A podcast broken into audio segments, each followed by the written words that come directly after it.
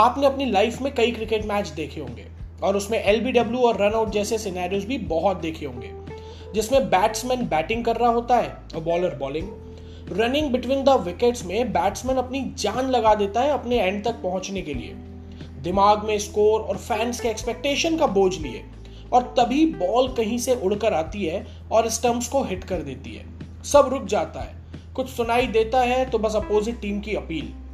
Batsman के कंधे का बोझ और भी भारी हो जाता है कि अब रन टेबल मेरी पोजीशन क्या रहेगी।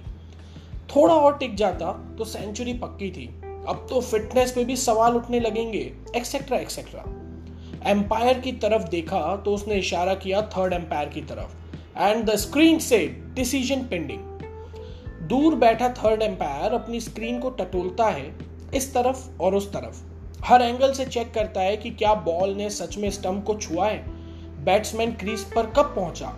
और वो सब चीज़ें जो मैदान पर मौजूद खिलाड़ी और एम्पायर की नज़रों से बच गई थी। कंप्लीटली श्योर होने के बाद थर्ड एम्पायर के इशारे पे वो डिसीज़न स्क्रीन पर आ जाता है और डिसीज़न नॉट आउट हो तो बैट्समैन खुश और कहीं आउट तो बॉलर खुश। इस बात का या इस पॉडकास्ट का पॉइंट ये है कि हमारी लाइफ भी एक लंबा सा मैच है।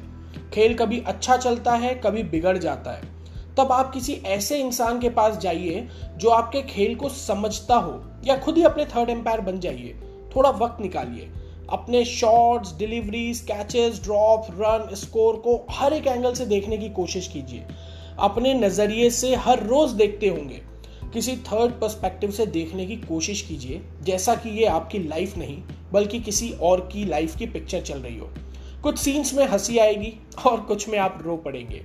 पर द एंड से ठीक पहले आपके स्क्रीन पर डिसीज़न हमेशा नॉट आउट ही दिखाई देगा।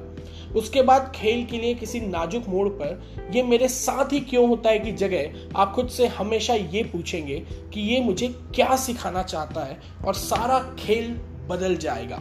Let's make the rest of life best of life